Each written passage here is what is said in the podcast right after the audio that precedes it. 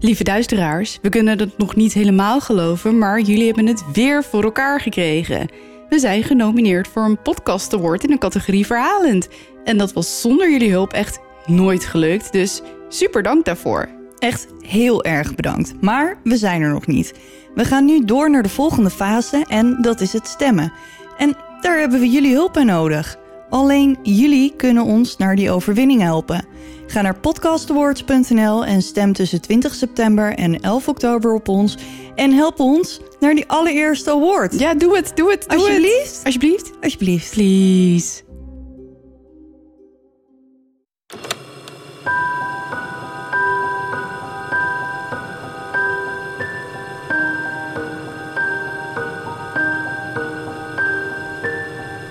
Dit is Duister.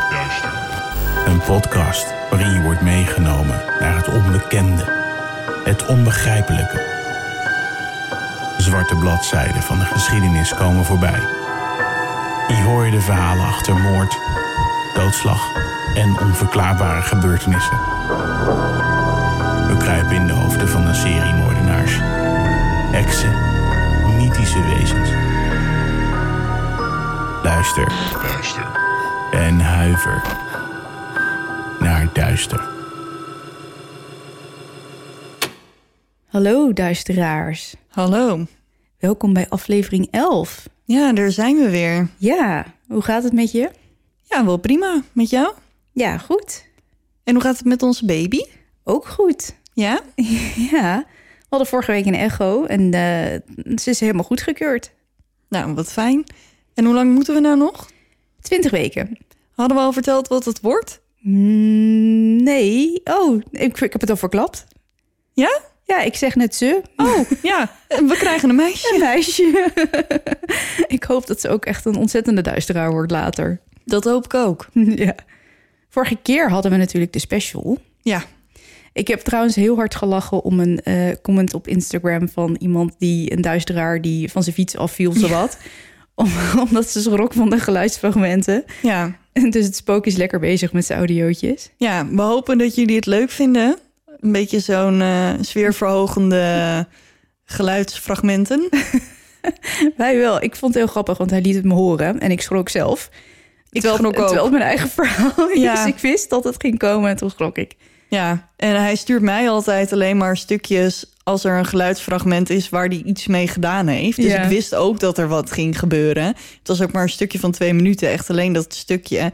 Dus je weet dat er wat komt en dan toch schrikken. Ja. Ja. Hij schrikt er zelf ook van, terwijl hij het zelf maakt. Ja. Dus nou, dat is wel grappig. Bedankt voor je reactie in ieder geval. We vinden het altijd heel leuk om alles van jullie te lezen. En als je ons wil zoeken op social media om ook die comments te lezen of een comment achter te laten, dan kan dat op Instagram, @duisterdepodcast, Facebook, gewoon zoeken op Duisterdepodcast. En YouTube is Duisterdepodcast. Yes. En daar kun je ons nog steeds niet zien, maar wel horen. Ja, je kan ons daar tegenwoordig wel zien. Oh? Ja, want ik heb mijn duct tape dingen staat tegenwoordig op iemand YouTube. Echt een of andere rare wappie had gereageerd met Crazy Girls of zo. Ja, zoiets, ja. Ik weet niet waar die meneer vandaan kwam. Maar ik vond het heel grappig. Ik denk niet dat hij behoorde tot onze duisteraars, maar gewoon iets had gezocht op duct tape of zo. Een duct tape fetish of zo. Ja, echt geen idee. Nou ja. Hoe dan ook, ik ga beginnen deze week. Ja, het is jouw beurt. Heb jij een kleine teaser met wat jij gaat doen vandaag? Nou, leuk dat je het vraagt, want die heb ik. Oh, heb je erover nagedacht? Ik heb er deze keer gewoon over nagedacht. Nou, vertel. Dat is ook maar heel kort. Oh. Makkelijk te onthouden. Ah.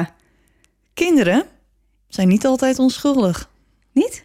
Die van mij wel. Ik heb echt hele leuke kinderen. Nou.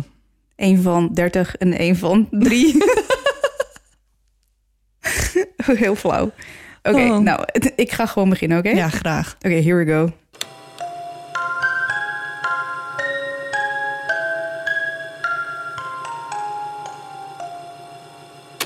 Kim. Ja? Ken jij de opmerking, ik kan niet heksen? Zeker. Nou, dat is mooi, want vandaag gaan we het over heksen hebben. Heksen? Ja, en dan vooral over heksenprocessen. Heksenprocessen. Uit de middeleeuwen. Niet te verwarren met processierupsen. Daar moest ik zelf de hele tijd aan denken. Maar dat was ook het eerste waar ik aan dacht toen jij zei heksenprocessen. Heksenprocessen. Is dat een Scrabble-woord? Vast wel.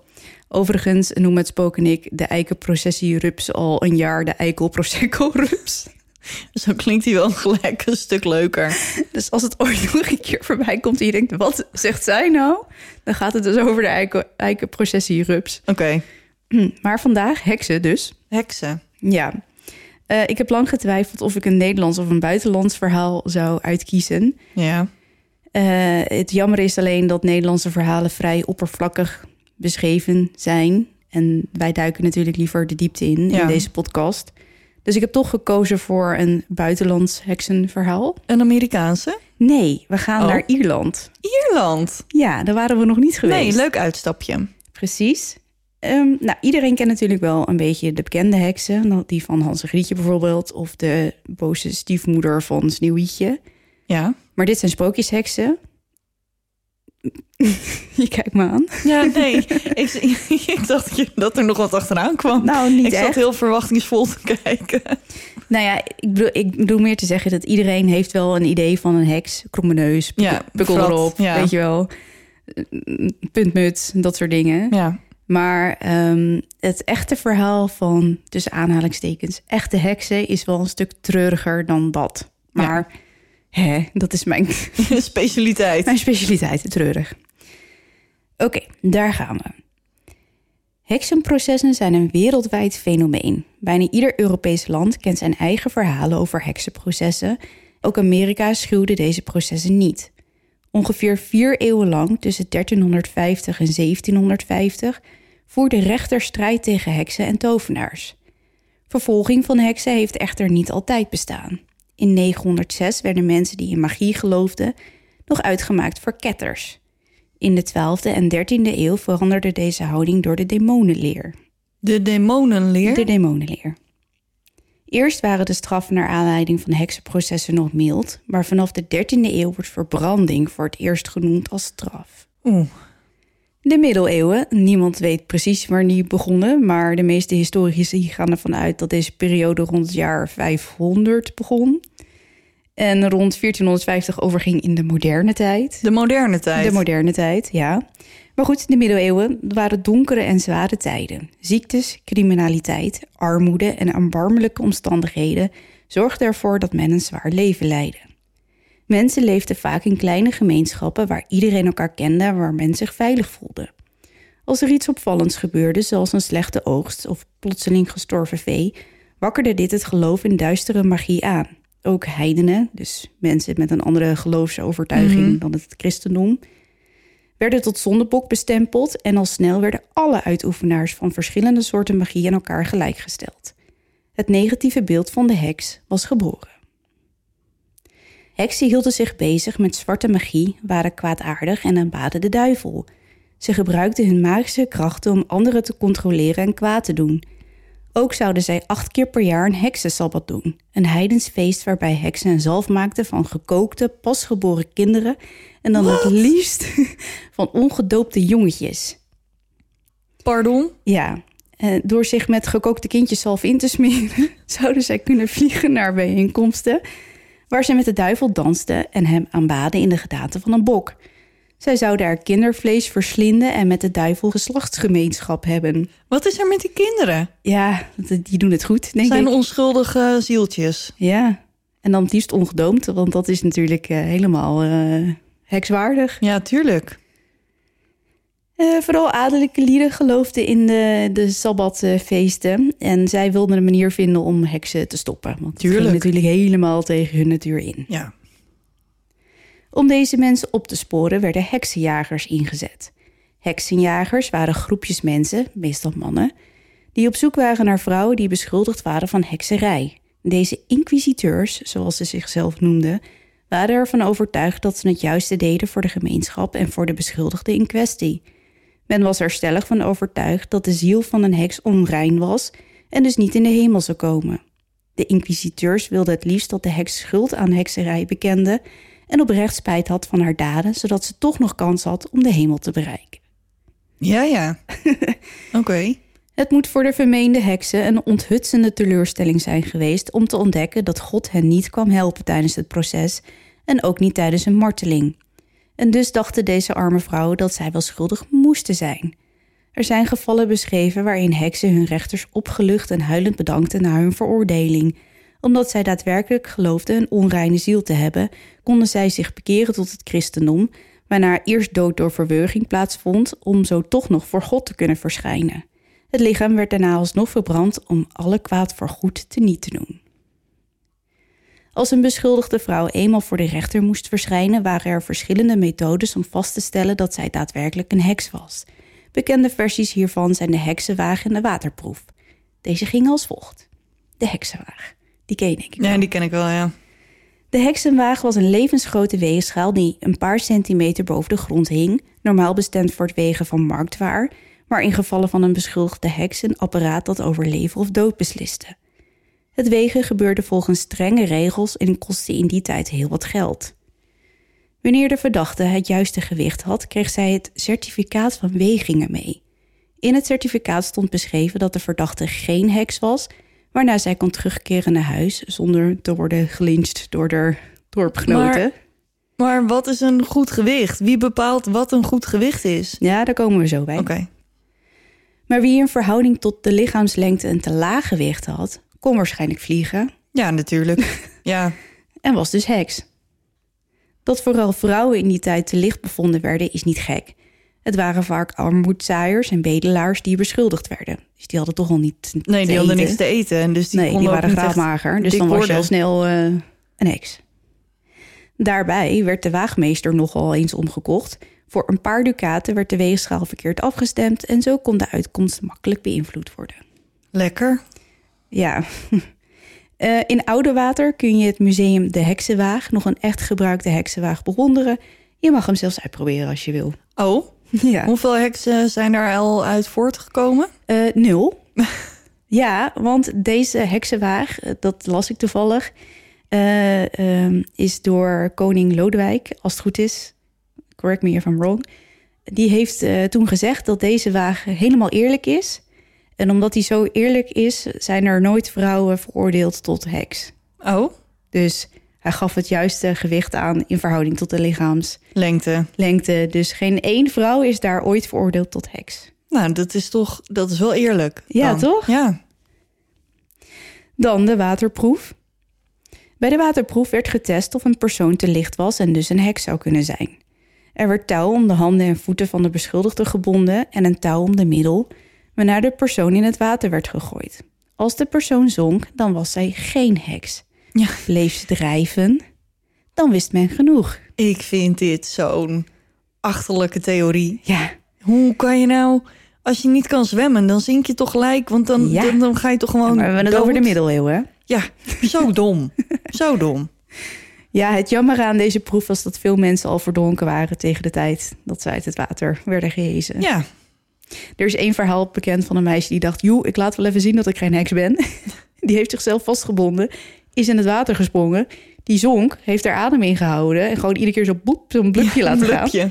En tegen de tijd dat ze omhoog kwam, leefde ze nog. Nee, maar ze had ze wel bewezen dat ze geen heks was. Ja. Ja, dan moet je wel slim zijn. Ja. Net zoals dat slachtoffer van Hurp vorige week. Die in één keer dacht, ik doe gewoon alsof ik dood ben. Ja, precies. Dat werkt. Ja. Ja. Als vrouwen deze proef al overleefden, werden ze gedwongen om te vertellen wie de andere heksen waren waarmee ze Sabbat zouden vieren. Wisten ze of wilden ze dit niet vertellen, dan werden ze gemarteld. Marteling had een aantal gradaties. De laagste graad van martelingen waren de duimschroeven aandraaien of nagels uittrekken. Eeuw! Ja, heel erg pijnlijk lijkt me dat. De tweede graad was het uitrekken op de pijnbank. Oh ja, ik wilde net zeggen, het is niet alsof het hierna beter wordt. Nee. Maar ja, het wordt alleen maar erger. Ja. Bij de derde en laatste graad werden de handen en benen verbrijzeld. Ja, oké. Dus maar, dan was je geen heks, maar dan had je toch de rest van je leven verbrijzelde handen en benen. Ja, het is ook niet dat ze in die tijd er een paar platen en schroeven in boorden en zeiden van, goh, kindje, bent wel helemaal hersteld. Dan ben je dus gewoon de rest van je leven invalide. Ja. Er waren overigens nog bizar veel andere vormen van marteling. Die kennen we allemaal wel een beetje. Vaak was dreigen met martelingen al voldoende om de beschuldigde heks alles te laten bekennen wat men maar wilde horen. Ja, die kozen natuurlijk eieren voor hun geld. Mm-hmm. Maar wat doe je dan? Je weet dat je het niet bent. Dan verzin je maar een verhaal. Ja, tuurlijk. Want dan beschuldig je gewoon die vervelende buurvrouw van 3 huizen verderop. Ja. Ja, als je toch van haar af moet, dan maar zo. Dan maar zo, ja. Nou, Kim, ja. Als ik ooit van je af moet. Hé, wacht even. Ik ben al lang geleden verklaard tot heks. Ik heb zelfs een certificaat. Oh, dat is waar. Ja. Ik heb die foto. Ja. Je bent veroordeeld door een Spaanse inquisiteur, volgens mij. Ja, voor hekserij. Ja. Ik heb gewoon een certificaat dat ik echt een heks ben. Misschien kan ik die foto wel even opsnoren. Dan gooi ik hem wel online. Dat is wel grappig. Dat is goed, ja. Zal ik ook nog even vertellen waar ik die dan heb gekregen? Even snel. Nee, dat zetten we er dan wel bij. Oké. Dan is het voor nu een nog groot mysterie. Ja, oké. Nou, dan gaan we door naar mijn verhaal van vandaag. Dat gaat over de heks van Kilkenny. Kilkenny? Ja. Waar ken ik Kilkenny van? Geen idee, maar het is een Iers stadje. Ja, zover was ik.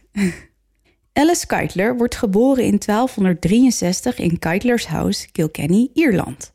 Haar voorouders zouden Vlaamse kooplieden zijn geweest die zich een eeuw eerder in Ierland vestigden.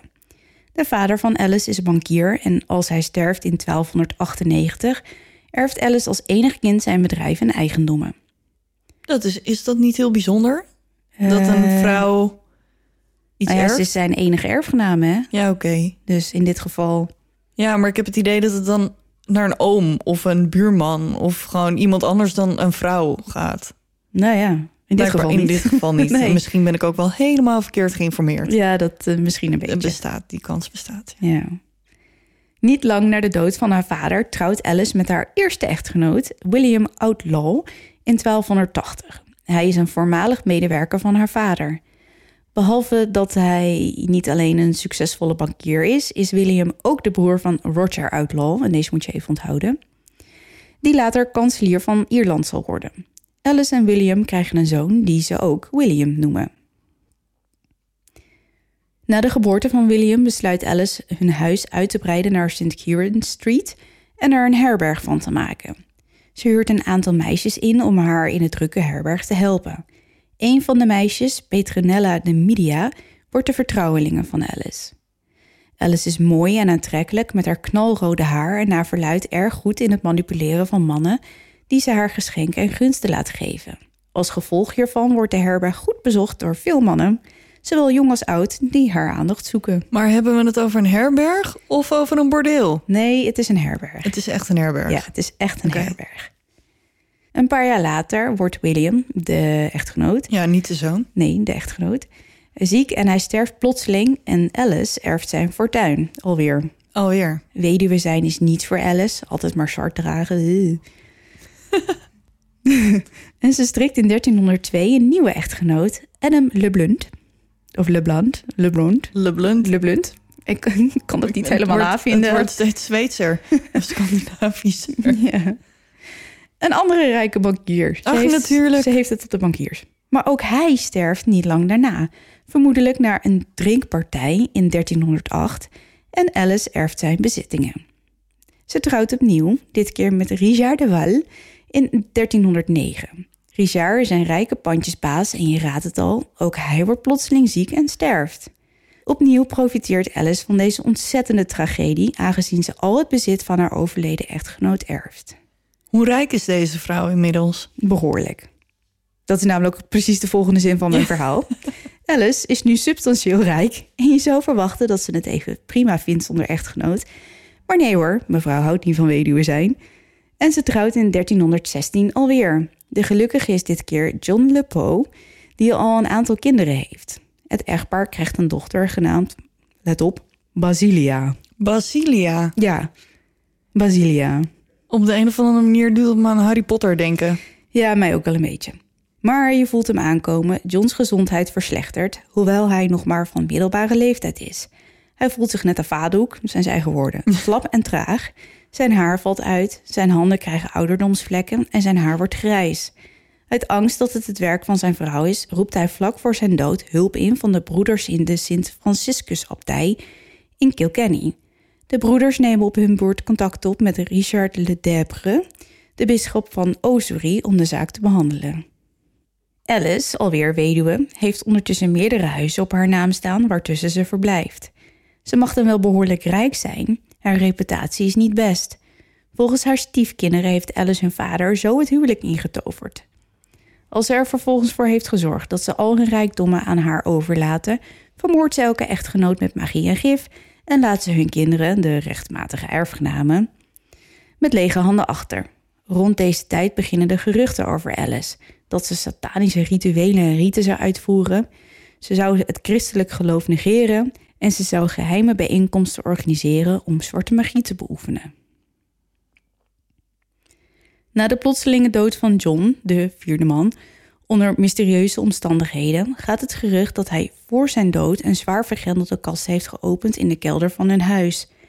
De geruchten gaan dat de kast een reeks tovenarij-attributen bevat, waaronder ogen van raven, wormen, nachtschade en afgeknipt haar van haar overleden echtgenote, en dat allemaal gekookt in een pot gemaakt van de schedel van een onthoofde dief. De bisschop van Ossory doet ondertussen talloze pogingen om Alice te laten arresteren, maar hij wordt telkens verhinderd. De beschuldigingen die tegen Alice zijn ingebracht zijn onder meer het gebruik van tovenarij, het brengen van offers aan demonen en ketterij. Er wordt nu zelfs beweerd dat Alice een vormveranderende zwarte hond heeft als haar incubus. Oh, natuurlijk. En een incubus is een mannelijke demon die vrouwen bespringt en dan daar geslachtsgemeenschap mee heeft. De mannelijke versie daarvan is toch een succubus? Nee, dat is de vrouwelijke. De vrouwelijke versie bedoel Precies. ik. Maar het nageslacht van de incubus is dan aanleiding tot misvormingen, heksen en andere ellende. Ja. Nou ja, Alice moet er vooral om lachen en ze zegt voor de grap dat ze hem Blackie noemt. Wat? Maar bisschop Ossory heeft echter een moeilijke taak, aangezien Alice op hoge plaatsen supporters heeft.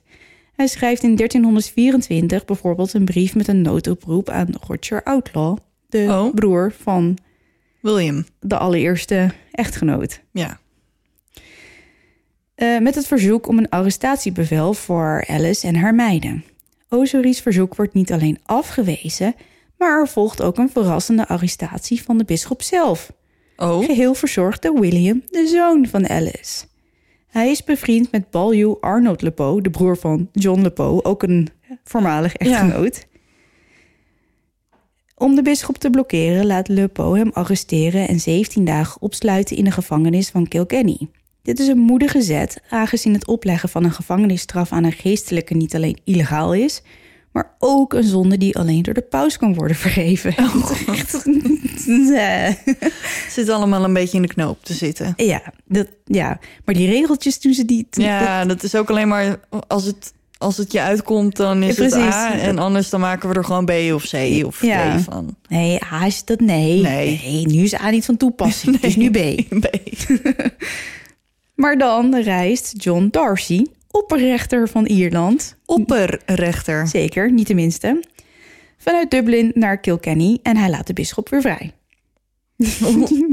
Ja, hij heeft meer macht, dus ja, hij kan het doen. Oh. Jon Darcy onderzoekt vervolgens de halfslachtige details van de strafzaak en komt tot de conclusie dat alle aantijgingen correct zijn. De ooggetuigenverslagen van de stiefkinderen van Alice dragen hier aan bij. Voor Darcy is het zo klaar als een klontje. Alice is schuldig aan hekserij en wordt officieel in staat van beschuldiging gesteld. En deze luidt als volgt. Het communiceren met demonen. Offers brengen aan demonen. Het maken van haat- en liefdesdrankjes. Verraad aan de kerk. Het instemmen van geslachtsgemeenschap met een demon. Het vermoorden van haar echtgenoten. Ik zie mezelf al hier bij de rechtsbank staan. Ja. Ja, maar mevrouw, u heeft geslachtsgemeenschap gehad met een demon. Wat heeft u daarop te zeggen? Ja, nou echt. Dit kun je toch niet meer voorstellen? Nee, ja, mensen geloofden daar gewoon echt in. Ja. Goed en kwaad en niks ertussenin. Dat was het gewoon. Ik kan trouwens wel een liefdesdrankje gebruiken. Dus als iemand een recept heeft... Nou, vraag het even aan Alice. Ja. Voor dit hele zootje wordt Alice veroordeeld en haar straffen zullen zijn... Zij zal door de straten worden voortgesleept... terwijl zij aan de achterkant van een paard en wagen vastgebonden zit. Dan zal het aanwezige publiek mogen joelen... en rottende voedselwaren mogen gooien. en daarna zal zij naar de verbrandplek worden geleid om vervolgens op de brandstapel levend te worden verbrand. Levend? Dus ze worden niet meer eerst gewurgd en dan verbrand, maar gewoon levend? Nee, Alice was zo'n ontzettende heks, die kreeg daar de kans niet meer voor, blijkbaar. Oh. Maar Alice denkt ook, you toodaloo, en vraagt naar de hulp aan Roger Outlaw, de ex-zwager, en vlucht vervolgens naar Dublin om haar veroordeling te ontlopen. Haar vertrouwelinge, Petronilla, is niet zo fortuinlijk en blijft achter in Kilkenny. Onder woedende menigte die zich voor het huis van Alice heeft verzameld te kalmeren, wordt Petronilla met grof geweld gearresteerd. Ze wordt gevangen genomen, geslagen, gemarteld en uitgehongerd, totdat ze opgeeft en ze Alice voor eens en altijd veroordeelt in haar afwezigheid. Ze bekent het volgende. Bekend, tussen haakjes. Ja, nou daar gaan we hoor. Nou, ik ben heel benieuwd. Alice heeft een demon toegestaan haar vleeselijk te kennen. Zij had duivels geraadpleegd en drankjes gemaakt.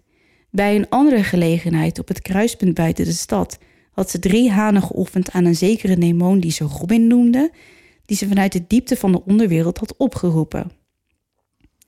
Ze had het bloed van de hanen uitgestort, de dieren in stukjes gesneden en de ingewanden gemengd met spinnen en andere zwarte onderkruipsels zoals schorpioenen en wormen, samen met een kruid dat duizendblad wordt genoemd.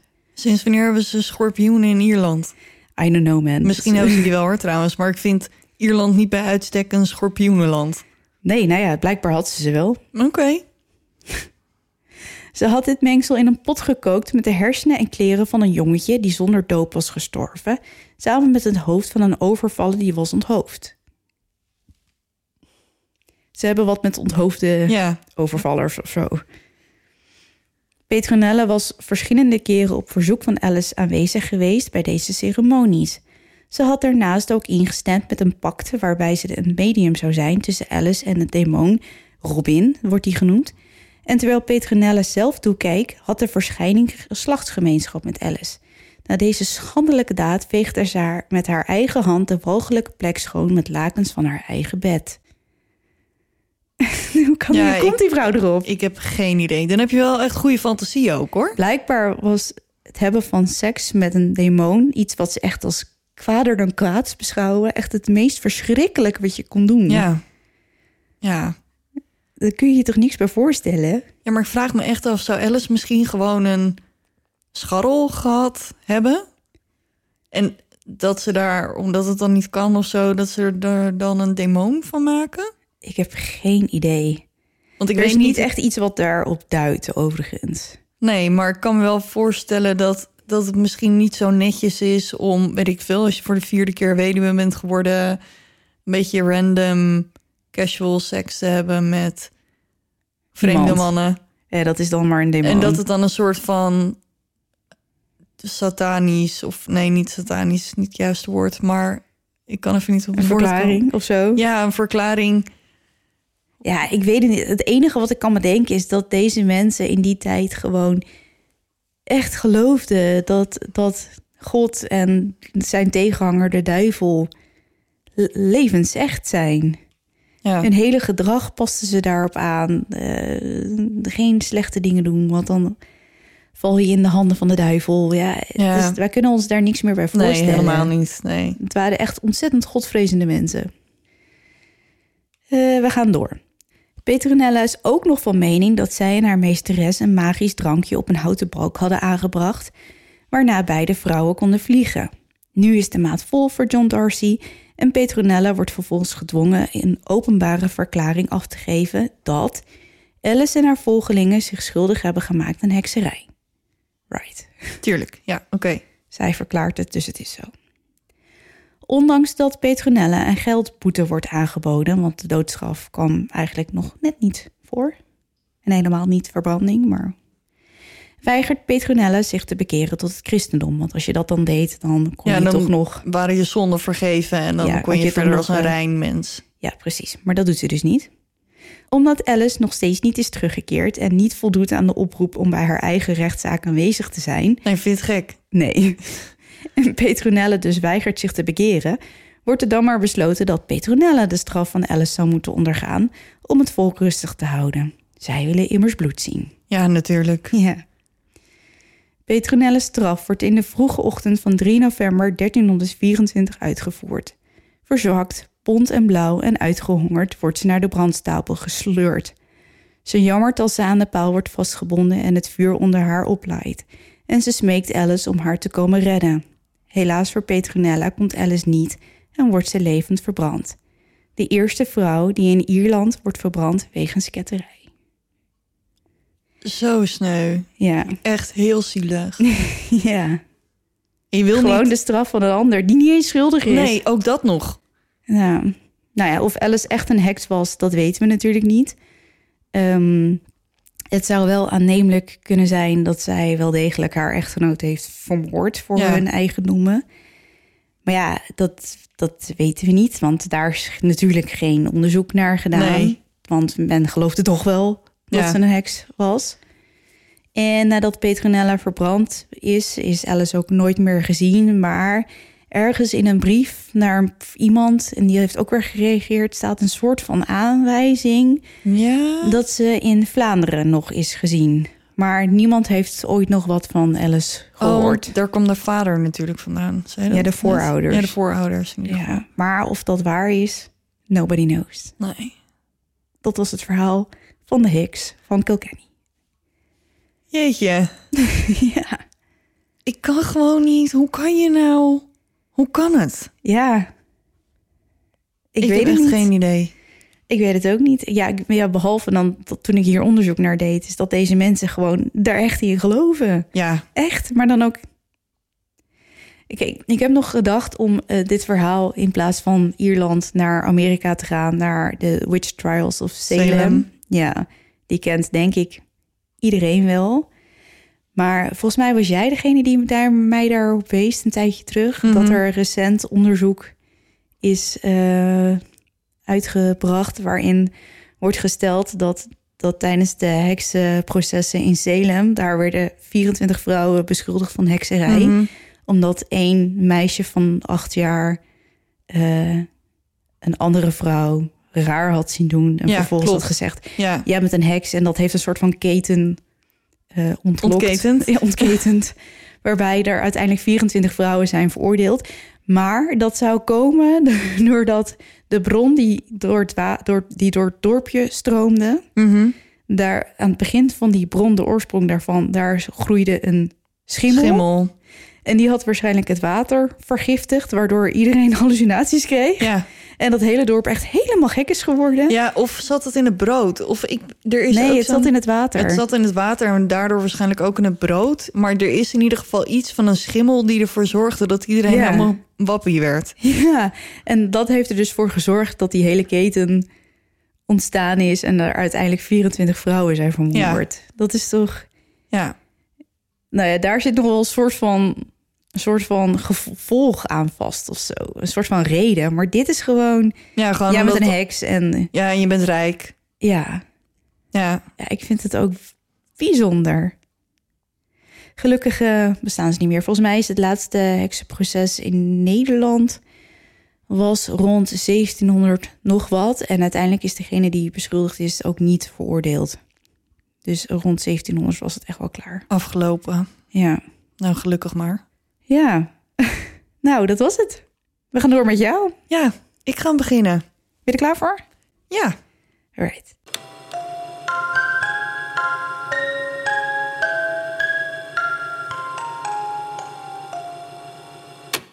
Op 12 februari 1993 gaat James Bulger, dan 2 jaar oud, samen met zijn moeder Denise boodschappen doen in het Strand Shopping Center in Bootle. En dat is dan in de county Merseyside.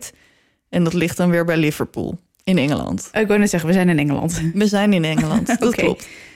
En ze gaan van winkel tot winkel, zoals je gewoon doet in een winkelcentrum. En zijn moeder houdt James constant in de gaten, want hij is 2. Dus die moet je wel in de gaten houden. Zeker, ik weet hoe 2-jarigen zijn. Ja, ik ook.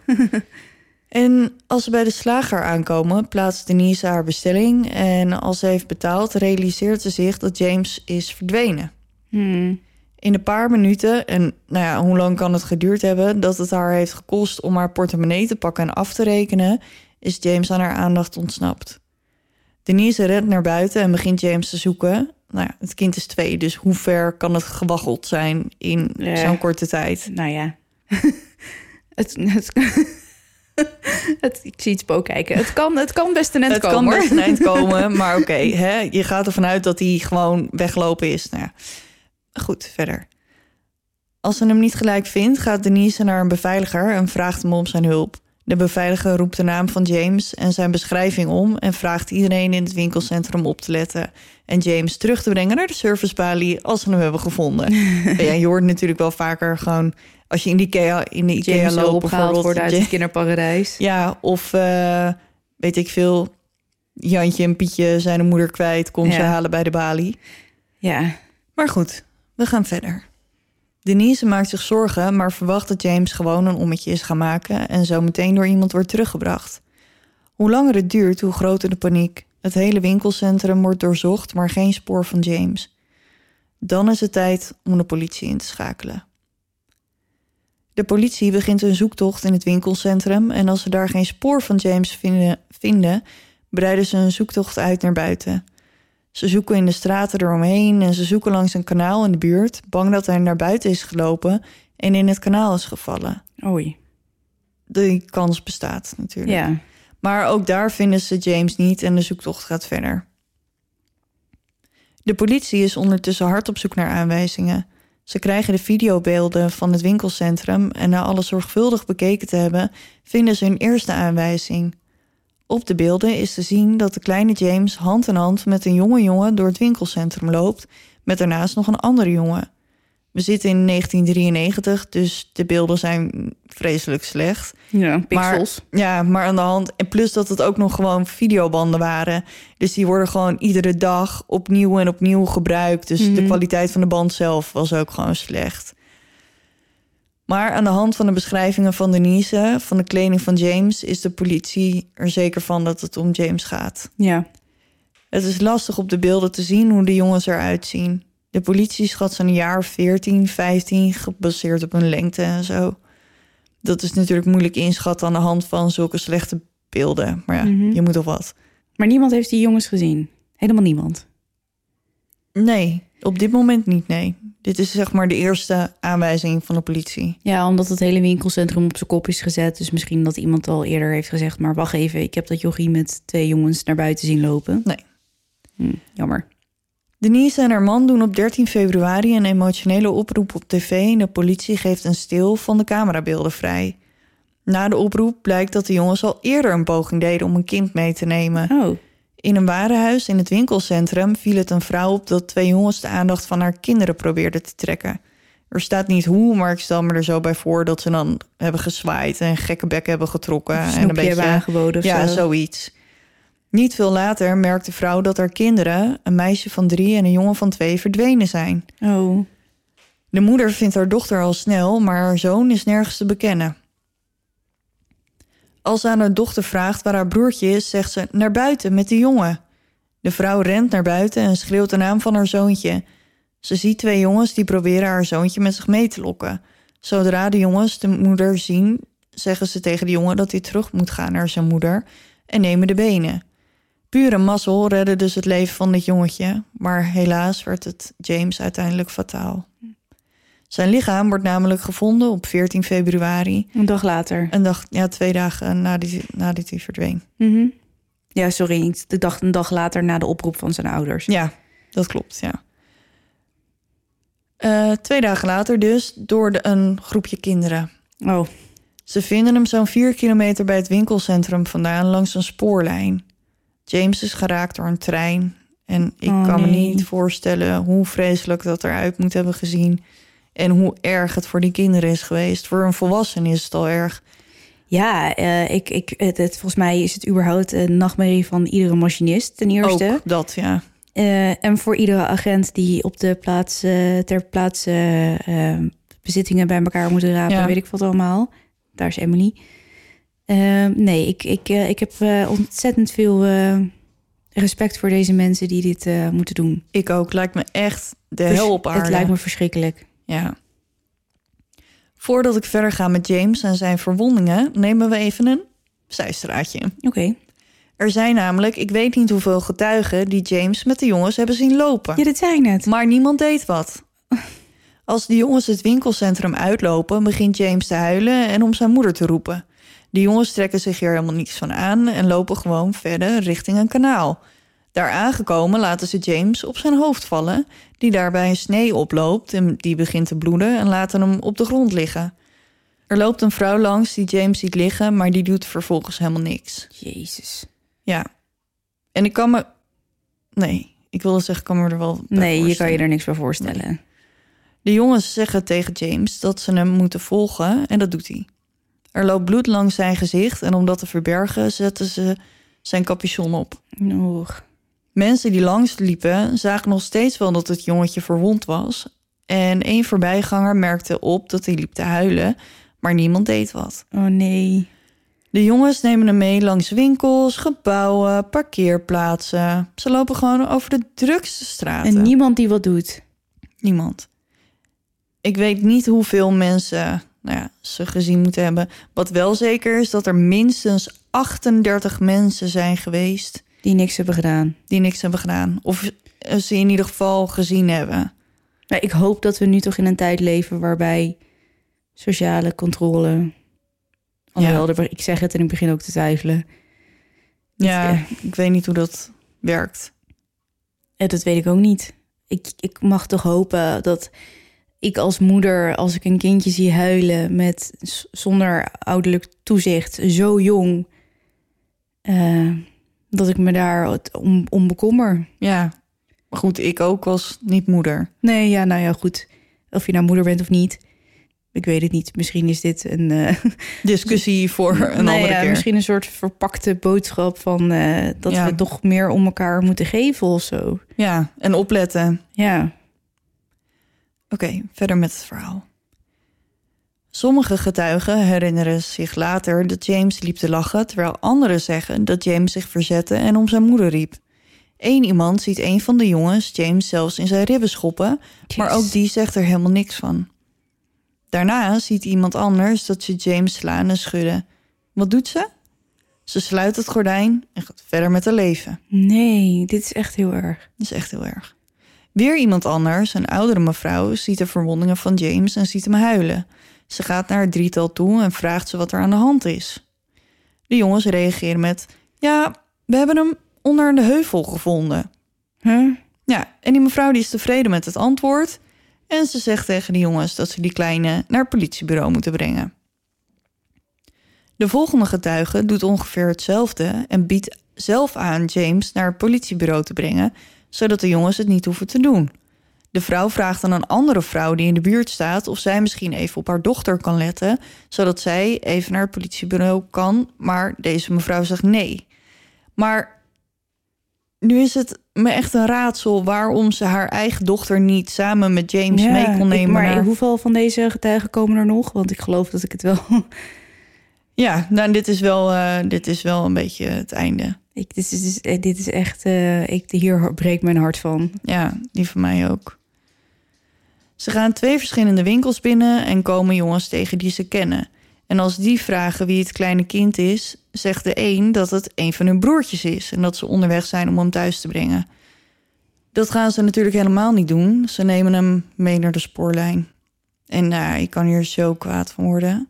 Ik ook. Zoveel mensen die hadden in kunnen grijpen. En weet je, van die jonge jongens snap ik dan nog misschien wel... want ja, weet je, kleine kindjes vallen. En als je zegt van dit is mijn kleine broertje... en je kent die jongens broertjes niet... dan kan ik me er nog bij voorstellen. Maar zo'n vrouw, die ik snap niet waarom kon dat kind niet mee naar het politiebureau. Geen idee.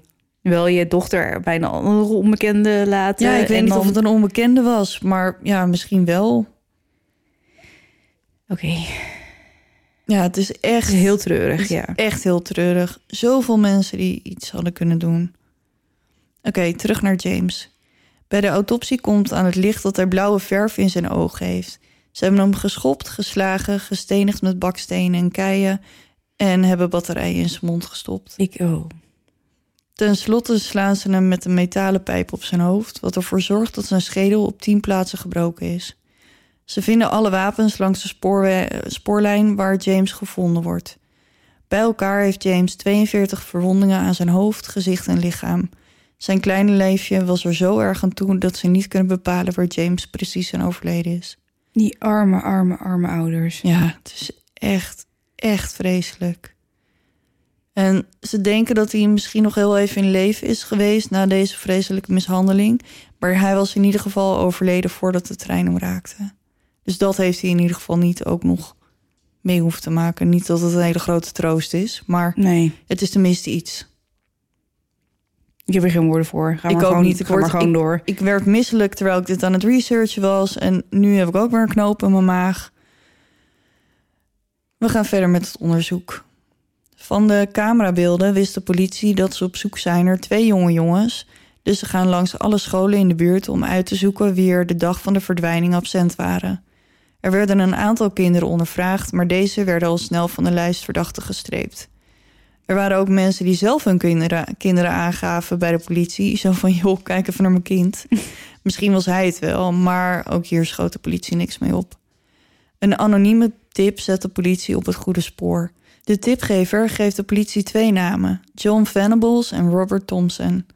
Deze jongens waren allebei afwezig op de dag van de ontvoering, en dat is dan van school. Mm-hmm. En Jon is gezien met een blauwe verfvlek op zijn jas.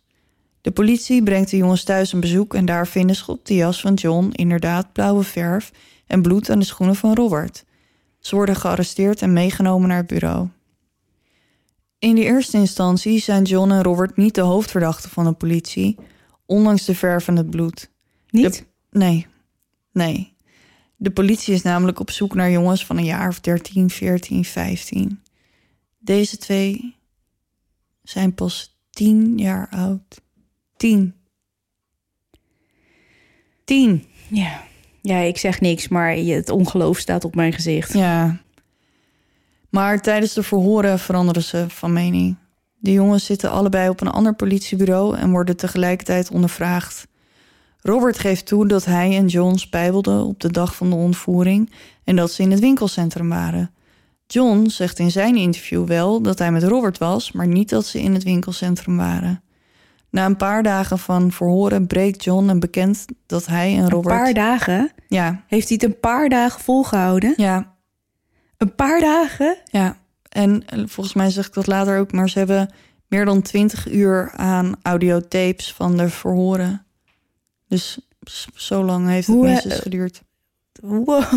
En dan niet 20 uur achter elkaar natuurlijk, maar gewoon een paar uur per dag. Het lijkt sowieso heel bruut om kinderen zo lang te verhoren. Ja, maar ja, het zal wel moeten. Ja. Dus, maar ik denk dat ze gewoon een paar uur per dag hebben gedaan. Ik geloof ook niet dat ik heel veel medelijden met deze 2 jongetjes heb op de een of andere manier. Nee.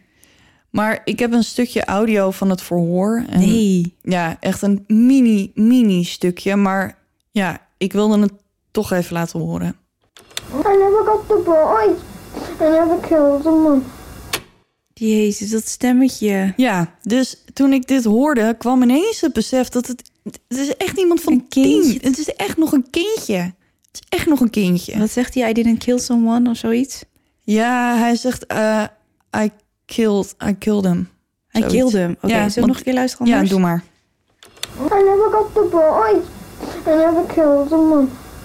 Het klinkt een beetje als... Ik heb de ondertiteling niet even zo snel bij de hand. Maar volgens mij is het iets van... And then we took the boy. And then we killed him. Met een Liverpools accent. Ja. Jezus. Maar het is echt... Een jochie. Het is echt een jochie. Wat heeft ze bezield, joh? Ja, geen idee. Maar ja, het is... 10 is ook gewoon echt nog heel klein. En als je alle gruwelijkheden hoort die James zijn aangedaan... is het moeilijk om je voor te stellen... Ja, dat het een ander kind was die hem dit heeft aangedaan. Terwijl Jon bekent, houdt Robert nog steeds vol... dat hij er niks mee te maken heeft. Tijdens zijn verhoor blijft Robert onaangedaan, rustig en kalm. Wat? Dit levert hem bij de pers de bijnaam... The Boy That Didn't Cry op. Dit is echt een bizar, joh. Ja. Geen traan, dus. Nee, en af en toe een beetje krokodillentranen of heel moeilijk doen en doen alsof je huilt, maar gewoon een soort van toneelstukje. Voordat we verder gaan met de rechtszaak, wil ik even vertellen hoe de jeugd van Jon en Robert eruit zag en hoe ze opgroeiden. Ze groeiden allebei onder soortgelijke omstandigheden op, al zaten er ook een paar verschillen in. Beide jongens hebben gescheiden ouders, ze spijbelden allebei veel, ze pleegden winkeldiefstal en ze waren agressief. Met 10 jaar. Buren vertellen later, en ik weet niet over welke van de twee jongens dit gaat, dat er hoofden van duiven werden afgeschoten met een luchtbuks en konijnen op treinrails werden gebonden. Robert heeft 6 broers. Wacht even. Als buurman, ja. Of buurvrouw. Ja. En jouw buurkind doet dit. Ja. Dan doe je niks. Dan ga je niet met de ouders praten of... Nou, die ouders, dat is ook weer een beetje een gevalletje apart. Nou, dan zou ik de politie bellen. Ja. Ja. Jij wel. Ik ook, maar zij niet, blijkbaar. Het is een heel raar verhaal. Ja, het is echt een heel raar verhaal. Robert heeft 6 broers. Hij is de ene en jongste. 5 jaar voor de moord verlaat zijn vader het gezin... en alsof dat nog niet erg genoeg is... brandt hun huis na 2 weken af. Jezus. Het gezin zit 2 maanden in een hostel met z'n achten... en krijgen daarna een piepklein huisje toegewezen. Zijn moeder raakt aan de drank om met haar problemen om te gaan. Nou. Ja. Goede oplossing wel. Goed, hè? Ja. Ze brengt het meeste van haar tijd in de pub door... in plaats van voor haar kinderen te zorgen. De kinderen, zonder toezicht, pesten elkaar, ze slaan, ze bijten... en ze martelen elkaar. Martelen? Ja. Tuurlijk. Mm-hmm. Lijkt wel de middeleeuwen. Beetje. Misschien zijn het wel heksen. Ja. Hoewel de ouders van Jon ook uit elkaar zijn... is zijn vader nog wel in zijn leven... in tegenstelling tot de vader van Robert. Zijn ouders wonen vlak bij elkaar... en hij brengt bij ieder de helft van de week door. Oké. Helaas heeft Jon het wel moeilijk thuis. Hij heeft een broer en een zus met een leerachterstand... en zij gaan naar een speciale school... Jon zelf is altijd super druk en zorgt altijd voor problemen. Jon is ook degene met een verleden van agressie in tegenstelling tot Robert. Er wordt gedacht dat ondanks dat de situatie van Jon thuis veel stabieler was dan bij Robert... Nou, hij is stabieler. Nou ja, iets, maar het was toch ook niet leuk? Nee, maar wel stabiel. Niet een moeder aan de drank en... Met z'n acht in een piepklein huisje. Nee, en dan ook nog gewoon een vader in zijn leven. En hij heeft natuurlijk die broer en die zus... Maar nou goed, ondanks dat het dus stabieler was dan bij Robert... denken ze dat hij zich zo gedroeg... omdat zijn broer en zus zoveel aandacht kregen... Ja, hij werd een beetje vergeten. Dat hij ook een beetje... Ja, dat hij maar zich ging misdragen... want ja, dan krijg je ook aandacht. Negatieve aandacht is ook aandacht. Ja, precies. Goed. Beide jongens worden aangeklaagd... en 9 maanden later begint de rechtszaak. Buiten de rechtszaal... 9 maanden later? Sorry hoor, dat ik je onderbreek. Ja, 9 maanden. Hebben die kinderen 9 maanden lang in... voor rest gezeten of zo. Mm-hmm. Ja. Heftig, man. Ja. Buiten de rechtszaal heeft zich een menigte van zo'n 500 mensen verzameld... die bloed van de jongens wel kunnen drinken. Mensen schreeuwden kill the bastards en alive for alive. Jezus. Ja, die mensen zijn natuurlijk helemaal over de rode... van het idee dat 2 van die jongetjes... een nog veel kleiner jongetje iets aan hebben gedaan. Maar het is ook zo moeilijk te bevatten. Ja, het is gewoon echt... gaat gewoon niet... De ouders van de jongens werden met de dood bedreigd... en ze verhuisden naar andere plekken in het land... en namen een andere naam aan... want ook zij werden natuurlijk bedreigd. Mm. Tijdens de rechtszaak ontkennen de jongens de aanklacht van moord... ontvoering en poging tot ontvoering. De poging tot ontvoering gaat over dat jongetje en dat meisje... die ze eerst probeerden mee te nemen uit het winkelcentrum. De jongens spraken niet tijdens het proces... en de zaak tegen hem was grotendeels gebaseerd... op de meer dan 20 uur aan opgenomen verhoren... die in de rechtszaal werden afgespeeld. Ze zijn nog zo klein dat de zaal speciaal voor ze aangepast moest worden... met verhoogde stoelen, omdat ze anders niet over de beklaagde bank heen konden kijken. Dit wordt... Nou, ja. Nou, je hoort het, Ja, spraakloos. Ja. De theorie is dat Robert de leiding had tijdens de ontvoering... en dat Jon met het idee kwam om James mee te nemen naar de spoorlijn... Jon beschreef later dat James hem aardig leek te vinden... dat hij zijn hand vasthield en dat hij hem op mocht pakken... tijdens de wandeling naar de plek langs de spoorlijn. Lawrence Lee, de advocaat van Jon, zegt later dat Robert... een van de angstaanjagende kinderen was die hij ooit had gezien... en hij vergelijkt hem met de rattenvanger van Hamelen. En ik weet niet precies waarom, maar blijkbaar omdat hij... Zo koelbloedig was. Ik snap het ook echt niet. Nee, ik snap het ook. En als deze jongens niet gepakt waren... Hoe Hoe verschrikkelijk hadden deze twee uitgegroeid dan? Ja. Er zijn bijna geen woorden voor. Nee.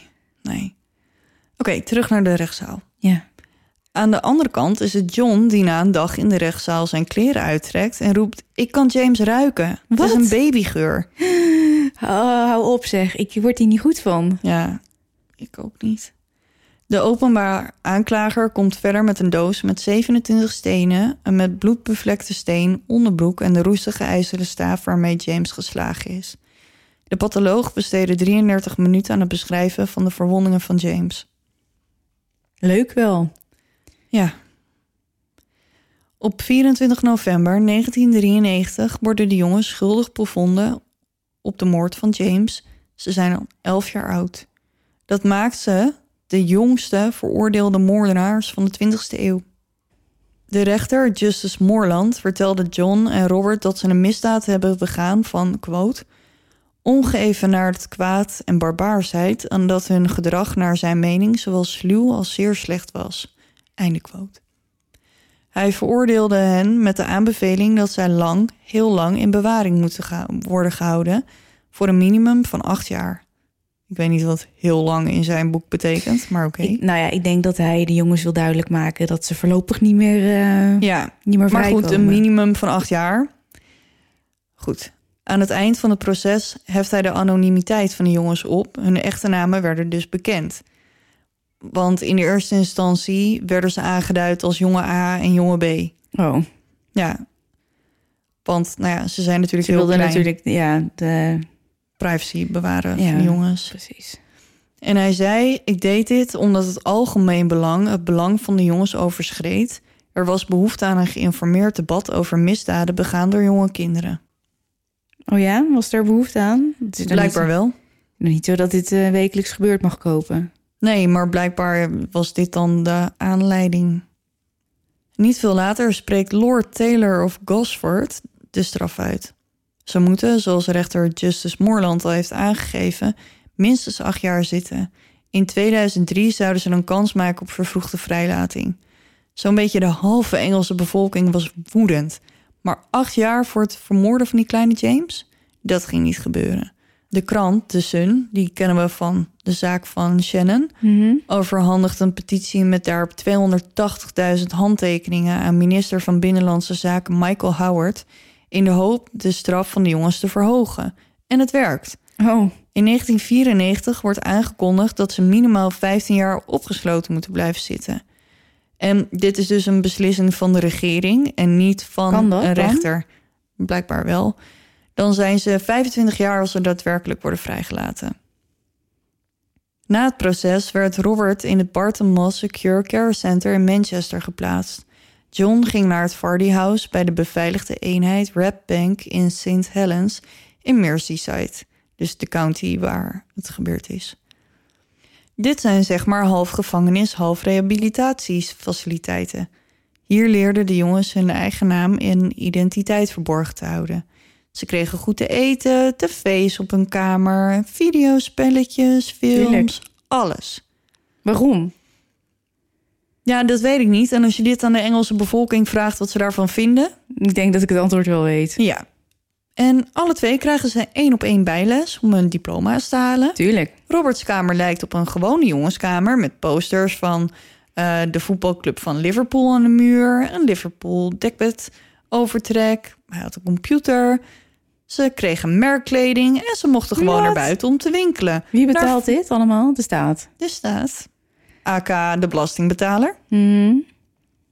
Dus ze mochten gewoon naar buiten om te winkelen. Ze gingen naar voetbalwedstrijden en ze mochten familie zien. Robert mocht gewoon na een jaar al naar buiten. En hij ging 1 keer per maand naar het zwembad en op de terugweg kreeg hij McDonald's.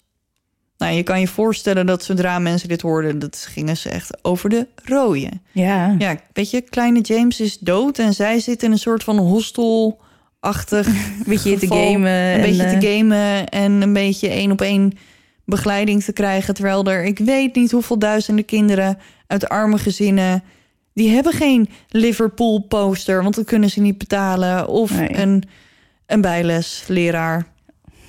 Of een PlayStation. Of films. De locaties waar ze zaten werden pas na hun vrijlating bekendgemaakt. De ouders van Jon bezochten hem regelmatig. De moeder van Robert ging elke 3 dagen bij hem langs. Het wordt gezegd dat Jon goede vooruitgang heeft geboekt bij Red Bank, waardoor hij de volle 8 jaar daar gezeten heeft, ondanks dat de faciliteit eigenlijk alleen voor kortdurende hechtenis was. Dus normaal is het dan 1 jaar of 2, maar hij bleef gewoon 8 jaar zitten. Gezellig. Tuurlijk, hè? Ja.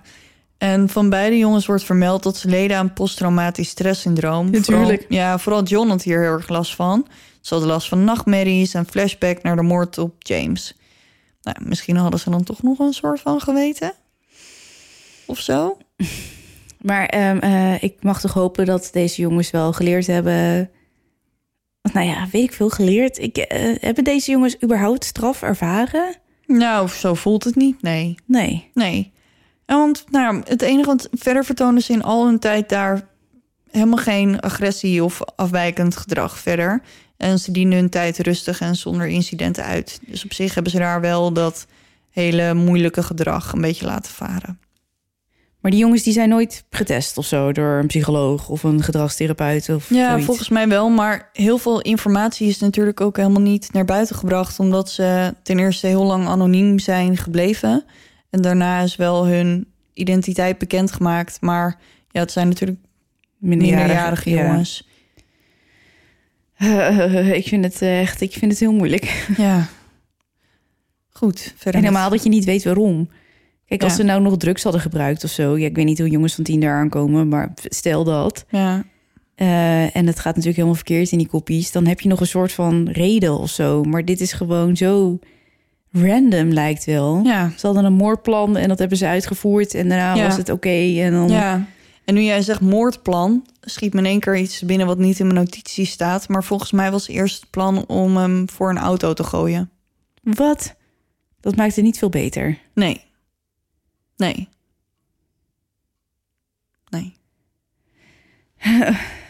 Oké.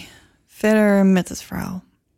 In 1999 gingen de advocaten van Jon en Robert in beroep bij het Europees Hof voor de Rechten van de Mens dat het proces van de jongens niet onpartijdig geweest was, omdat ze te jong waren om de procedure te volgen en een volwassen rechtbank te begrijpen. Ja, wat moeten ze dan doen? Ja, geen idee. En dan moet ik even diep in mijn geheugen graven. Maar volgens mij is 10 ook de leeftijd waarop je in Engeland veroordeeld kan worden als crimineel. En daarvoor 11, dus...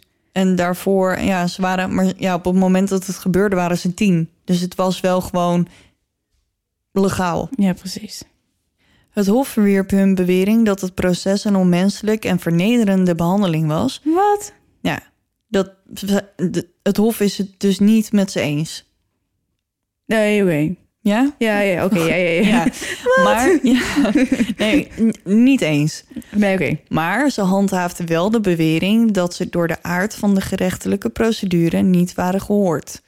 En wat ze daarmee bedoelden, het is heel technisch. Geneuzel. Wat wel belangrijk is, het Hof oordeelde ook dat de tussenkomst van Michael Howard, die van de petitie, had geleid tot een tussen haakjes sterk geladen atmosfeer, wat resulteerde in een oneerlijk oordeel. Op 15 maart 1999 oordeelde de rechtbank in Straatsburg met 14 stemmen voor en 5 stemmen tegen dat er sprake was van artikel 6 van het Europees Verdrag tot bescherming van de rechten van de mens met betrekking tot de eerlijkheid van het proces tegen de jongens. Wacht even, ik snap hier geen bal van. Dus wat? Is het nou wel of niet eerlijk gegaan? Nee, het is niet eerlijk gegaan. Oh, oké. En dat komt ook door die Michael met zijn petitie. Oh ja. Want de regering heeft dus een besluit genomen, terwijl dat eigenlijk helemaal niet... onder druk van het volk. Ja, terwijl een rechter is daar dus niet aan te pas gekomen. Nee, precies. Dus ik vond het al een beetje vreemd, want een rechter is toch gewoon een soort van eindverantwoordelijke, om het maar zo even te zeggen. Ja. Dus hij is gewoon, en waarschijnlijk ook een soort met politieke campagne in zijn achterhoofd. Ja. Om maar aan de wil van het volk te voldoen, heeft hij. Maar ondanks dat het dan misschien niet helemaal eerlijk is geweest, dit is zo gruwelijk, deze moord. Ja. Wat ga je eraan doen dan nog? Die gaan me toch niet vertellen dat de jongens een schadevergoeding hebben gekregen? Nee. Nee, dat ga ik je zeker niet vertellen. Maar ik ga wel verder met mijn verhaal. In september 1999 gingen de ouders van James in beroep bij het Europees Hof. Oh nee, wacht. Sorry, dit zijn James. De ouders van James. Ja, dus Denise en haar man. Ja, sorry, ik was in de war met de... John en Robert's ouders. Nee, ja. James. Nee, oké, gelukkig. Ja, dat mag. Zij gingen dus in beroep bij het Europese Hof, maar slaagden er niet in de rechtbank ervan te overtuigen dat een slachtoffer van een misdaad het recht heeft om betrokken te zijn bij het bepalen van de straf van de dader. Dus zij hadden eigenlijk inspraak willen hebben in hoe lang iemand vast had moeten blijven zitten. Dat snap ik, maar dat is natuurlijk niet helemaal hoe het werkt. Dat klopt en het Hof heeft daar ook niet mee ingestemd. Nee, precies. De zaak van het Europese Hof heeft ertoe geleid dat de nieuwe Lord Chief Justice... ze hebben daar ook allemaal van die Lord... en ik zie ook de hele tijd van die mensen met van die witte pruiken op hun hoofd. Die hebben ze daar nog steeds trouwens in de rechtbank in Engeland. Oké. Maar Lord Chief Justice, Lord Woolf, heeft de minimumstraf herzien. In oktober 2000 adviseerde hij de straf te verlagen van 10 naar 8 jaar... en voegde eraan toe dat de instellingen voor jonge gedetineerden... voor een bijtende atmosfeer zorgden. Wat hij daarmee bedoelde, weet ik ook niet. Maar hij verlaagt dus de straf. Joepie. Ja, goed nieuws, man. Mm-hmm. Ja, en in juni 2001 oordeelde het paroolbestuur... na een evaluatie van 6 maanden... dat de jongens niet langer bedreiging vormden voor de openbare veiligheid... en konden worden vrijgelaten omdat hun minimumstraf... in februari van dit jaar was verstreken. De minister van Binnenlandse Zaken, David Blunkett, keurde de beslissing goed... en een paar weken later werden ze vrijgelaten na 8 jaar te hebben gezeten. Ja, in een soort van... een soort van... Chill-modus. Chill-modus, ja. Hebben scholing gehad, goede scholing ook. Merkkleding gedragen, nou, noem maar op. Ik zit hier nee te schudden hoor, maar... Ja. Beide jongens kregen een nieuwe identiteit en verhuisden naar geheime locaties... Tuurlijk. In het kader van een soort van getuigenbeschermingsprogramma... maar dan voor daders. Dus. Tuurlijk, hè? Ja. Ze kregen nieuwe burgerservice-nummers... kwalificaties, certificaten van school en zo... Mm-hmm. Medische dossiers, nou, alles. En ik hoorde in de video van mijn favoriete vriendin Eleanor Newell... die ook de zaak van Shannon heeft besproken... dat het blijkbaar tussen de 250.000 en 700.000 pond kost... om iemand een nieuwe identiteit aan te meten. 250. Ja, ik hoor dat je hoor. Maar... $250.000. 700, bijna $1 miljoen. Blunkett voegde zijn eigen voorwaarden toe aan de voorwaarden van de vrijlating. Hij wilde dagelijkse updates over de acties van de jongens ontvangen. Nou, daar schieten we ook wat mee op. Nou... De rest van de voorwaarden van hun vrijlating bestonden uit de volgende. Ze mochten geen contact opnemen met elkaar of de familie van James. Ze mochten de regio Merseyside niet bezoeken... en ze moesten zich aan een avondklok houden... en ze moesten zich regelmatig melden bij een reclasseringsambtenaar. Als ze de regels overtreden of om wat voor reden dan ook... als gevaar voor de samenleving worden beschouwd... kunnen ze worden teruggestuurd naar de gevangenis. Na de rechtszaak werd er een verbod opgelegd aan de media... waardoor details over John en Robert niet gepubliceerd konden worden. Het wereldwijde bevel bleef van kracht nadat ze werden vrijgelaten... zodat hun nieuwe identiteit en locatie niet bekendgemaakt konden worden. Maar deze jongens zijn 18 ondertussen. Ja. Dan mag het toch wel een keer zover zijn dat je identiteit gewoon onthuld wordt? Nee, natuurlijk niet. Ze hebben net een nieuwe gekregen voor $2,5 ton. Ja, maar ja, dan maar niet een nieuwe identiteit. Dat is dan gewoon de consequentie die, waar je mee moet leven. Nee. Als dader. Niet. Nee. Ik snap hier helemaal geen bal van. Nee, ik ook niet. Ik ben er ook een beetje chagrijnig van.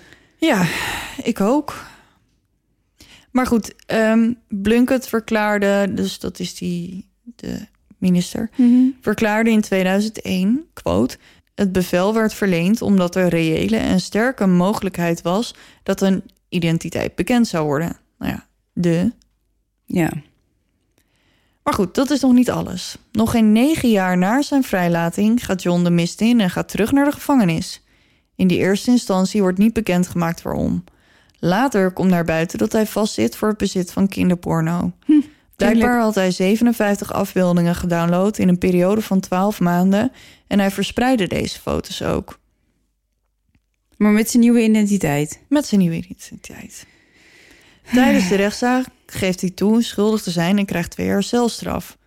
Ook komt aan het licht dat hij zich in een chatroom voordeed als een 35 jaar oude vrouw, genaamd Dawn, die opschept over het misbruiken van haar eigen kind in de hoop om nog meer foto's te bemachtigen. Een soort van Pokémon-plaatjes ruilen of zo. Tuurlijk. Blijkbaar was hij in 2008 ook al van het rechte pad, want toen was hij betrokken bij een dronken gevecht en niet veel later wordt hij gepakt met cocaïne. In juli 2011 komt hij in aanmerking voor vervroegde vrijlating, maar hij wordt niet vrijgelaten en moet nog 1 jaar langer zitten. Nou, dat zal hem leren. Ja. In mei 2011 wordt bekend dat Jon opnieuw een nieuwe identiteit krijgt. Jezus Christus, is het nou klaar? Ja, en ik weet dus niet of dit dan hiervoor is of dat er nog een keer iets gebeurd is. Dus nou ja, hij krijgt in ieder geval tot 2 keer toe een nieuwe identiteit van belastinggeld. In ieder geval, zijn identiteit wordt bekendgemaakt door een man die zijn foto plaatst op een website waar pedofielen op staan met een foto en zijn nieuwe naam. En ik denk dat een soort van, in Amerika heb je van die sex offender list. Ja. Ik denk dat het zoiets was. Ja, precies. Dan kun je zien, voor als je niet weet dat het, wat het inhoudt, ja. Of er bij jou in de buurt een pedofiel woont. Ja, klopt. In november 2011 wordt besloten om Jon langer in de gevangenis te houden, omdat hij blijkbaar toch zijn nieuwe identiteit niet verborgen kon houden. Uiteindelijk wordt hij op 3 september 2000 vrijgelaten. Dus, was dit het dan? Nou, ik denk het niet, hè? Nee, natuurlijk niet. En hoe is het met die andere eigenlijk? Daar komen we zo. Op 23 november 2017 wordt hij weer opgepakt voor het bezit van kinderporno. In 2018 wordt hij aangeklaagd. Deze keer is hij in het bezit van 1170 afbeeldingen. Hij krijgt 3 jaar en 4 maanden gevangenisstraf opgelegd. In 2019 komt er naar buiten dat er wordt overwogen om Jon naar het buitenland te verhuizen, naar bijvoorbeeld Canada, Australië of Nieuw-Zeeland, omdat het zo duur is om steeds een nieuwe identiteit voor hem te maken. Maar waarom doen ze dat dan de hele tijd? Ja, geen idee. Maar de minister van Nieuw-Zeeland zegt dat ze zich betere moeite kunnen besparen, want ze laten hem toch niet binnen. Nee. En ik hoop dat Australië en Canada hetzelfde doen. Dat denk ik wel, ja. Ja, en voor zover we weten, dan hebben we alles over Jon gehad nu. Voor zover we weten heeft Robert zich sinds zijn vrijlating keurig gedragen en leeft hij nog steeds onder zijn eerste nieuwe identiteit. Hij schijnt een hele lange relatie te hebben en met een man. En hij heeft gewoon nu gewoon... Met een man? Met een man. En hij was toch degene die het plan had gemaakt? Ja, dat zeiden ze, ja. Jezus. Ja, maar ik was nog niet helemaal klaar. Ik heb nog een klein staartje aan dit verhaal. Wil ik het weten? Ik denk het niet eigenlijk. Nou ja, het gaat niet meer over Jon en Robert. Dat kan ik je in ieder geval mededelen. Nou, vertel maar dan. Ik heb nog een lijstje extra's. In 2010 krijgt een jongen van 19 een straf van 3 maanden voorwaardelijk, omdat hij op Facebook zet dat een van zijn voormalige collega's Robert Thompson is. Dat was niet zo, maar volgens de rechter heeft de jongen zijn collega in gevaar gebracht door dit te zeggen. Want als mensen dus geloven dat de jongen echt Robert is, ja, dan kan het dus dan wordt hij dus gelyncht als het bekend wordt. Dat denk ik ook wel, ja. Ja. In 2012 wordt er iemand opgepakt die een Facebookgroep gemaakt heeft met de naam What happened to James Bulger is fucking hilarious. Nou, okay, ik ga er niet eens op reageren. Daar is natuurlijk helemaal niks hilarisch aan. Dus hij wordt opgepakt, zijn computer wordt in beslag genomen voor verder onderzoek. In 2013 kregen 2 mannen voorwaardelijke straffen van 9 maanden... omdat ze foto's publiceerden die claimden van Robert en Jon te zijn op Facebook en Twitter. De posts werden gezien door minstens 24.000 mensen. Maar dat zijn dus niet de echte foto's. Dus er worden dus gewoon 2 andere mannen in gevaar gebracht door dit te doen. Ja. En er zijn dus 24.000 mensen die dus dat gezien hebben. Er is een andere man en hij krijgt ook een voorwaardelijke straf van 14 maanden... omdat hij een foto op Twitter postte met daarbij dat het een foto van Jon was. Nou, hetzelfde verhaal dus. Mm-hmm. In 2016 krijgt een vrouw een celstraf van 3 jaar... omdat ze zich op Twitter voordeed als de moordenaars van James. En haar Denise, dus de moeder van James, tweette dat ze James' geest was. Wat? Ja. De hek. Ja, dus die vrouw dacht, weet je, doe eens leuk. Ik doe alsof ik James ben. Heel en ik leuk. Ga naar zijn moeder tweeten. Ik zou deze vrouw... we willen helemaal niks met deze vrouw te maken hebben. Nee, ik wilde zeggen eigenlijk... ik zou deze vrouw niet 3 jaar wegzetten, maar 30 jaar. Ja. Want hoe haal je het in je hoofd? Ja, geen idee. Er wordt nog een andere man opgepakt... voor het stalken van Denise. Want die heeft het nog niet zwaar genoeg. En die krijgt 26 weken. Tuurlijk. Ja. En in 2019 krijgt actrice Tina Malone... een voorwaardelijke straf van 8 maanden... omdat ze de identiteit van Jon op Facebook zet. Maar de echte? Ja, denk het. Hoe komt ze daar nou weer aan dan? Ja, dat weet ik niet. En dan de laatste, echt de allerlaatste en de meest recente. In januari van dit jaar krijgt een vrouw van 53 een gevangenisstraf van 8 maanden... omdat ze in 2017 een foto van de zogenaamde Jon op Facebook postte met daarbij... deel dit zoveel mogelijk. Oh nee, dat is niet het allerlaatste. Ik wil namelijk wel even op een vrolijke noot eindigen, zover dat kan. Toen James verdween, was Denise zwanger van haar tweede kindje... Mm-hmm. En dit jaar is bekend geworden dat ze voor het eerst oma wordt. Nou. Dus dat is in ieder geval... haar andere zoon Mickey, die wordt nu voor het eerst vader. Dus zij krijgt nu het eerste kleinkind. Nou, ja, nou dat is... Ja, het is niet veel. Nee. Het blijft vreselijk, het is vreselijk. En blijkbaar vechten ze hier dus nog steeds tegen. Zoveel jaar later, omdat die Jon maar de hele tijd op blijft duiken. En als het Jon niet is, dan zijn het wel andere mensen die ervoor zorgen... dat er weer ellende opgerakeld wordt. Ik ben even spraakloos. Ja, er valt verder ook niet heel veel over te zeggen. Ik zit in Denise te verplaatsen als dit mijn kind was geweest. Ja, en, het is echt een hartverscheurend verhaal. Het is echt heel erg. Maar ik hoop wel dat we hier misschien de les van kunnen leren... om op onze omgeving te letten. Als je denkt dat er iets niet in de haak is. Ja, en nu helemaal in deze tijden. Je hebt nu toch ook bij de apotheek die oproep masker 19... voor als het niet goed gaat met je... dat je dan hulp kunt vragen op deze manier... omdat huiselijk geweld eigenlijk helemaal niet zichtbaar is op dit moment. Nee, dus dan kan je inderdaad naar de apotheek... en dan om masker 19 vragen... en dan zorgen zij dat je hulp krijgt. Ja. En daarop aansluitend... vermoed je nou huiselijk geweld om je heen... bij je buren, je zus, je broer, je ouders... maakt helemaal niks uit...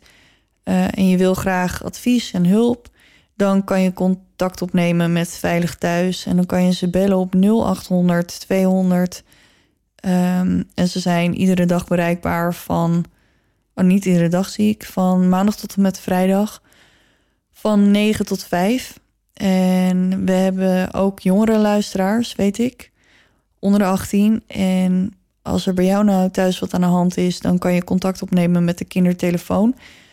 of bellen met 0800 0432. En we hebben ook nog de website ikvermoedhuiselijkgeweld.nl. Ja, ikvermoedhuiselijkgeweld.nl. Daar kan je gewoon alles nakijken. En daar staan alle telefoonnummers.